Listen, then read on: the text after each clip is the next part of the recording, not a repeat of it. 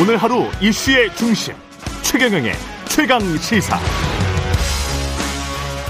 네, 더불어민주당이 진통 끝에 우상호 의원을 위기 수습 사령탑으로 추대했고 새 비상대책위원회 구성했지만 전당대회까지 곳곳에 암초입니다. 상황에 대한 입장 오늘은 이른바 7인회 친 이재명계 의원 김남국 의원과 함께 이야기 나눠보겠습니다. 안녕하세요. 네, 안녕하세요. 안산 예. 단원을 김남국입니다. 친 이재명계 의원 이렇게 이제 언론이 부르면 기분 어떠세요? 어 방금 이제 앵커께서 그렇게 말씀하셔서 꼭 이렇게 어, 아. 분류가 이제 되나? 예. 아니 어. 지난번에 홍영표 의원 나왔을 때도 제가 네. 첫 질문이 이거였어요. 그러니까 친문 의원, 친문 대표 맏형 이렇게 언론에서 부르는데 어떻게 생각하냐? 똑같은 질문을 드리는 거예요 지금. 네, 오히려 친문으로 분류가 되고 오히려 그런 것들이 있는데. 아, 김남국 의원은 본인이, 본인이 친문이다? 네, 오히려 그런 것들이 있는데 아. 약간 좀, 어, 일부러 이렇게 언론에서 친문대 친이로 어, 이렇게 친, 예 친이로 이렇게 어, 구도를 만드는 것 같은데 음. 그런 개파는 지금 현재는 어, 좀 많이 약화된 상황 아닌가 생각이 많이 약화된다. 예, 네. 약화됐다. 그 각자 그 받아들이는 입장이 다를 것 같기 때문에 이 특별하게 제가 정의를 했다라기보다 한번 여쭤본 겁니다. 예.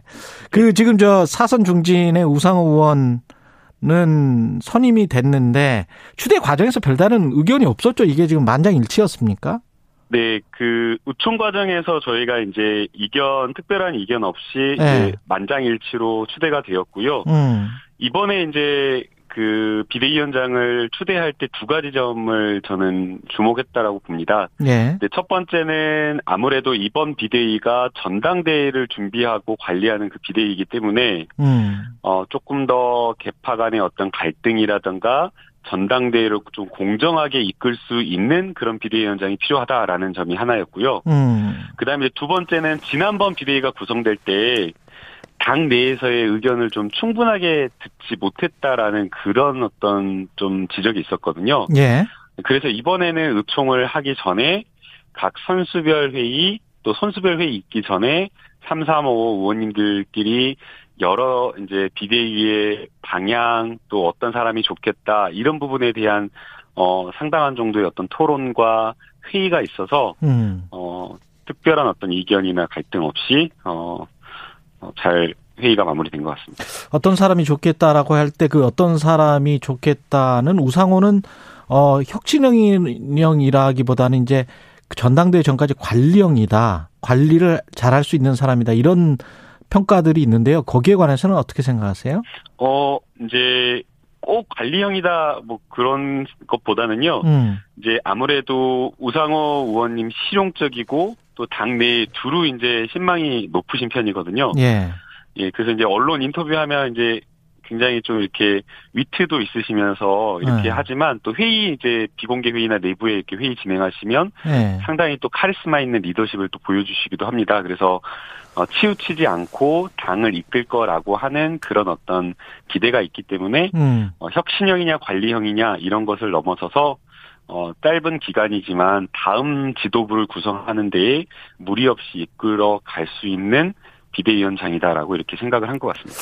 아까 뭐 개판은 없다라고 말씀을 하셨지만 그 전대 준비위원 구성 과정에서 그래도 뭐 이재명 의원이랑 친한 사람 또는 뭐 그 과거부터 뭐 친문으로 분류됐던 그래서 서로 간에 좀 교류가 많았던 사람들 중에서 한 명, 뭐 이런 식으로 본인들의 사람이라고 생각하는 사람을 어떤 전당대회 준비위원으로 어, 들어가는 것, 꽂아 넣는 것, 이런 게 굉장히 중요합니까, 지금? 어, 그러니까 항상 이제 과거에 음. 보게 되면 전당대회 룰을 전당대회 앞두고 마음대로 바꾸기 바꿨기 때문에 예. 유리하게 바꿨기 때문에 그러한 사람들을 자기 사람들을 막 밀어넣으려고 하는 것들이 상당히 많았었거든요. 예. 그러나 이제 당의 어떤 어, 시스템이라고 하는 것들이나 어, 그 국민들의 어떤 눈높이, 당원들의 눈높이가 많이 올라와서 예. 그리고 또 그 전당대회를 앞두고 마음대로 이것을 어, 본인들의 어떤 특정 개파나 특정한 어떤 의원들의 이익을 위해서 이렇게 룰을 바꾼다라고 한다면 그런 것들을 이제 어 상당한 어떤 반발을 불러올 수 있기 때문에 음. 좀 불가능할 것으로 보기 때문에 무리해서 막 누구와 가깝다 누구를 위해서 어 누구를 막 밀어넣는다거나 그렇게까지는 하지는 않을 것 같습니다. 예. 그 지금 룰을 말씀을 하셨기 때문에 한쪽에서는 권리당원의 참여 투표의 어떤 비중을 늘려야 한다. 뭐 이렇게 이야기를 하고 있고 한쪽에서는 오히려 지금도 충분히 너무 많다. 이렇게 이야기를 하고 있어요. 어떻게 생각하세요? 지금 권리당원의 비율이 많다 높다 그 문제는 아닌 것 같고요. 예. 저는 크게 세 가지 쟁점이 있다고 보이는데요. 예. 첫 번째는 표의 등가성의 문제라고 보입니다. 표의 등가성. 어, 예, 예. 그러니까 대의원 표가 고정되어 있는 상태에서 권리당원이 계속 늘어나다 보니까 권리당원이 늘어나면 늘어날수록 계속 그 권리당원과 대의원의 표의 가치가 달라져 버리는 겁니다. 그래서 음. 저도 깜짝 놀랐는데요. 얼마 전까지는 한 1대 한 5, 60 정도, 뭐 4, 50 정도 이렇게 되는 줄 알았는데, 음. 지금은 권리당원이 늘어나서 대의원 표가 1대 80까지 정도의 비율로 이렇게 달라졌다라고 합니다. 그래서 대의원 한 명이 권리당원 80명이란 말이에요? 네, 그런 정도의 그 가치 비중이 달라져 버렸다라고 이야기를 하고 있어서 음. 이건 좀 너무 심각하다. 그 권리당원이 늘어나면 더더욱 계속 이렇게 표의 가치가 달라져 버리는 문제가 있다라는 거고요. 권리당원이 늘어날수록 대의원의 중요성이 훨씬 더 커져 버리네. 그러면 표의 가치가 더 커져 버리는 거죠. 예. 근데 어 이 대의원이라고 하는 것은 국회의원이 임명을 하는 거거든요. 지역위원장이. 음. 그러면은 국회의원과 개파나 이런 국회의원들이 사실은 어떻게 보면 당을 더 좌지우지 해버리는 손쉬운 개파 정치를 할 수 있는 그 구조가 되어버리기 때문에 아. 당 민주주의와도 맞지 않는 구조가 되는 거고요. 두 번째. 그래서 예. 이제 두 번째는 그 저희 당에는 이준석 같은 젊은 정치인이 나올 수 없는 구조가 됩니다. 예. 그 예컨대 어 이재명도 지금 출마해서 컷오프가 돼버릴 수 있거든요. 예. 어 그러니까 당내의 비주류에서 아니면은 어 당내에 조금 뭔가 혁신적인 어떤 사람이 나와서 출마를 한다거나 청년 세대에서 출마 당 대표를 출마하려고 하더라도 그 세 명 컷 여러 명이 나오면 세 명 컷오프 되는데 그때 이제 중앙위원 중앙대의원들이 이제 컷오프를 시키기 때문에 어 당 내에서 주류를 장악하고 있는 아니면은 혹시 뭐 주류 아니더라도 조금 어느 정도의 영향력을 가지고 있는 그런 어떤 개파의 끝자락이라도 있는 사람이 아니면 나오면은 그냥 떨어져 버리는 거죠. 그래서 아. 이곳은 어 아예 그 청년 세대라든가 정치 신인이라든가 이런 사람들은 나올 수가 없고 개파에서 있는 사람들만 당 대표 힘 있는 사람들만 나올 수밖에 없는 그런 구조기 때문에 이것도 문제가 있는 거고요. 예. 그다음에 이제 마지막으로는 그 민심과 당심의 괴리가 지금 현재 상당히 큰 상황입니다. 예. 지금 민심 반영 비율이 5% 15%밖에 지금 되지 않는 그런 상황이거든요. 그렇죠. 그러다 보니까 당심과 민심과 괴리가 있어서 평소에는 뭐 예컨대 우리 당원들에게 맞지 않는 그런 생각을 갖지도 않았는데 음. 당원들에게 맞는 생각만 막 이렇게 전당대회만 나가면 음. 어저 분은 저런 생각 가지 갖지 않는 분인데 전당대회 나가갖고 막 마치 본인이 그런 생각을 가진 것처럼 주장을 하는 거죠. 당심 때문에. 예, 당심 때문에. 아. 그래서 예, 이것은 당심과 민심과의 또 괴리가 있는 그런 구조이기 때문에 예. 이러한 것들을 세 가지 표의 등가성 그리고 대의 그 대의원에 의해서 음. 당 대표 컷오프가 발생하는 그런 개파 정치가 될 수 있는 문제 그리고 마지막으로 당심과 민심이 괴리되는 이 세 가지의 문제를 해결하기 위해서 예. 조금 바꿀 필요는 있다. 예, 그런 생각. 룰을 바꿀 필요는 있다. 네. 예, 예. 그 당신과 민심의 괴리에 관해서는 어제 그 민주당 토론회에서도 지적이 됐잖아요. 민주당 관료화, 시대 정신 제시가 미흡했다. 뭐, 그, 혹시 참석하셨어요? 어제 토론회? 어, 아닙니다. 어제는 참석을 못했습니다. 예. 예. 그래서 어제 아주 뼈아픈 지적들이 많이 나왔더라고요. 어떤 평론가는 장기 침체 초입이다. 어, 또, 젖잘싸 잘했젖. 뭐 이재명이 졌지만 잘 싸웠다라는 유령과 잘했졌 문재인 대통령이 어 잘했지만 졌다라는 두 유령이 떠돌고 있다. 이래서는 그냥 장기 침체로 가는 것이다. 뭐 이런 지적들이었어요. 내 외부의 지적들이 네, 그런 지적과 비판을 어 겸허하게 받아들여야 되는 그런 상황이라고 생각이 됩니다. 예.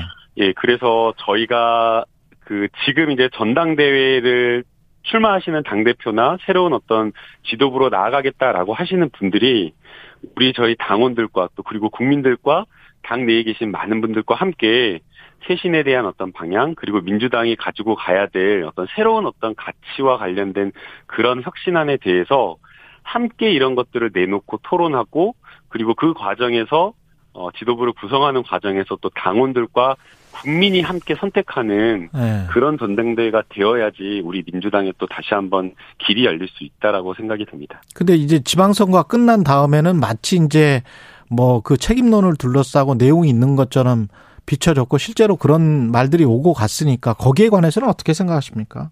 어, 그래서 이제 조금 시기적으로 그게 음. 좀 적절하지 않았다라고 생각이 들어요. 그래서 예. 이제 일부 의원님들께서 이제 몇몇 그, 뭐 책임론 어떤 특정인에 대한 책임론을 묻는 이제 글을 올렸는데, 음. 사실은 선거 끝나고 나서, 어, 우리 당에 아주 열심히 뛴 그 낙선한 후보들과 실망한 그 지지자들을 위로하고, 음.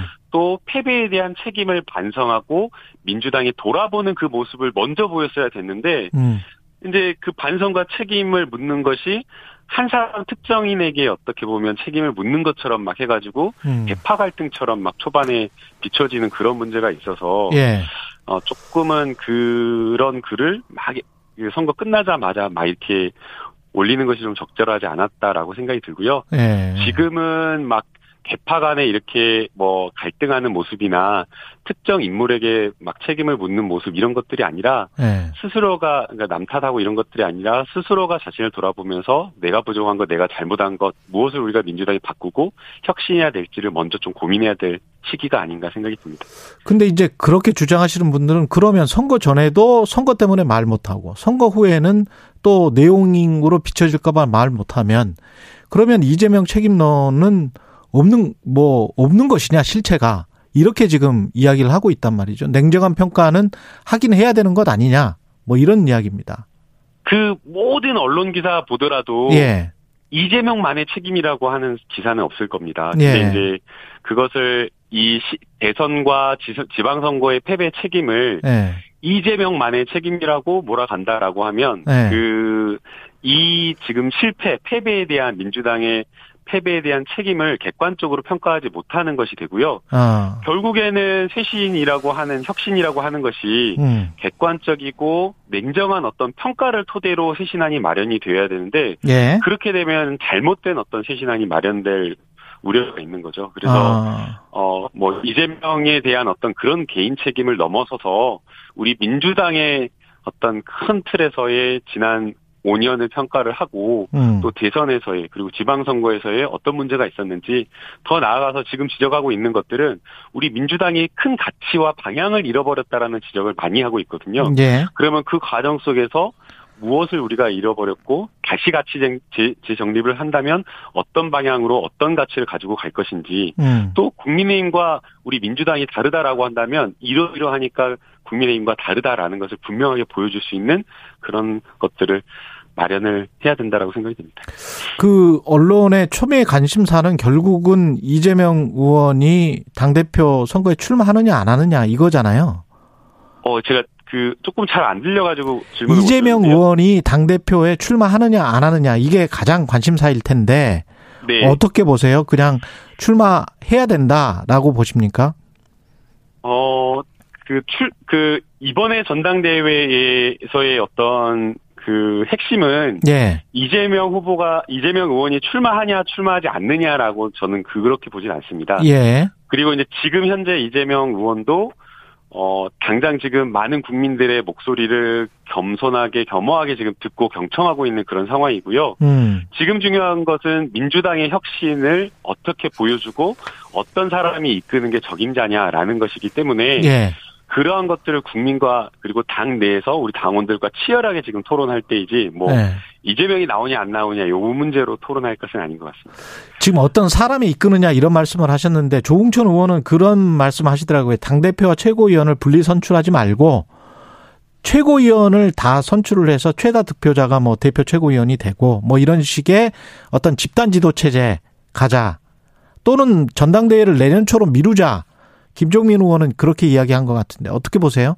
이제 집단 지도 체제가 그 장점과 단점이 분명히 있는 것 같습니다. 예. 그러니까 뭐 장점은 뭐 다양한 목소리를 반영하는 게 좀 가능하고 그리고 전당대회나 이런 과정에서 당장의 어떤 갈등이나 개파 간의 어떤 갈등이나 음. 이런 것들을 조금 더 완화해서 갈 수 있다라는 그런 문제 그런 어떤 장점이 있는 것 같은데요. 예. 그런데 이제 단점도 명확한데 예. 특히 야당일 때 그렇습니다. 이게 그 어, 당 대표가 그 지도부 구성에서 우호적인 어떤 지도부 과반을 확보하지 못한 어떤 그런 상태면 음. 이 식물 대표로 그냥 전락을 해버립니다. 예. 예. 그래가지고 이제 지도부 내의 갈등이 상시적으로 계속되는 경우가 많아가지고 예. 이게 소위 말해서 봉숭아 학당이다 막 그런 얘기 많잖아요. 그래서 예. 배가 막 산으로 가버리거나 봉숭아 학당이 돼버리거나 이런 문제가 있고요. 음. 또그 다음에 혁신으로 국민들에게는 안 비춰질 가능성이 있습니다. 사실 음. 이 집단 지도 체제로 가겠다라고 하는 거는 개파 간에 그 다음에 그 의원들 간에 딱 이렇게 보내가지고 최고위원들 사이에 공천권에 대한 지분을 어느 정도 일정 부분 보장해 가는 것들이 있어가지고 음. 결국에는 혁신과는 거리가 먼 과거의 어떤 구체 정치, 개파 간의 공천 나눠먹기 하는 그런 걸로 돌아가자는 거 아니냐라는 그런 문제가 있을 수 있기 때문에 예. 집단 지도 체보다는 지금 단일 지도 체제로 해서 어 조금 어 신속한 의사결정을 통해서 조금 확실한 어떤 단단한 어떤 야당이 견제하는 모습을 보여주는 게 더 필요한 것 같습니다. 알겠습니다. 특히나 혁신과 쇄신을 해야 될 단계에서는요. 예, 알겠습니다. 여기까지 듣겠습니다. 아유, 시간이 짧네요. 예. 네. 예, 더불어민주당 김남국 의원이었습니다. 고맙습니다. 네, 감사합니다.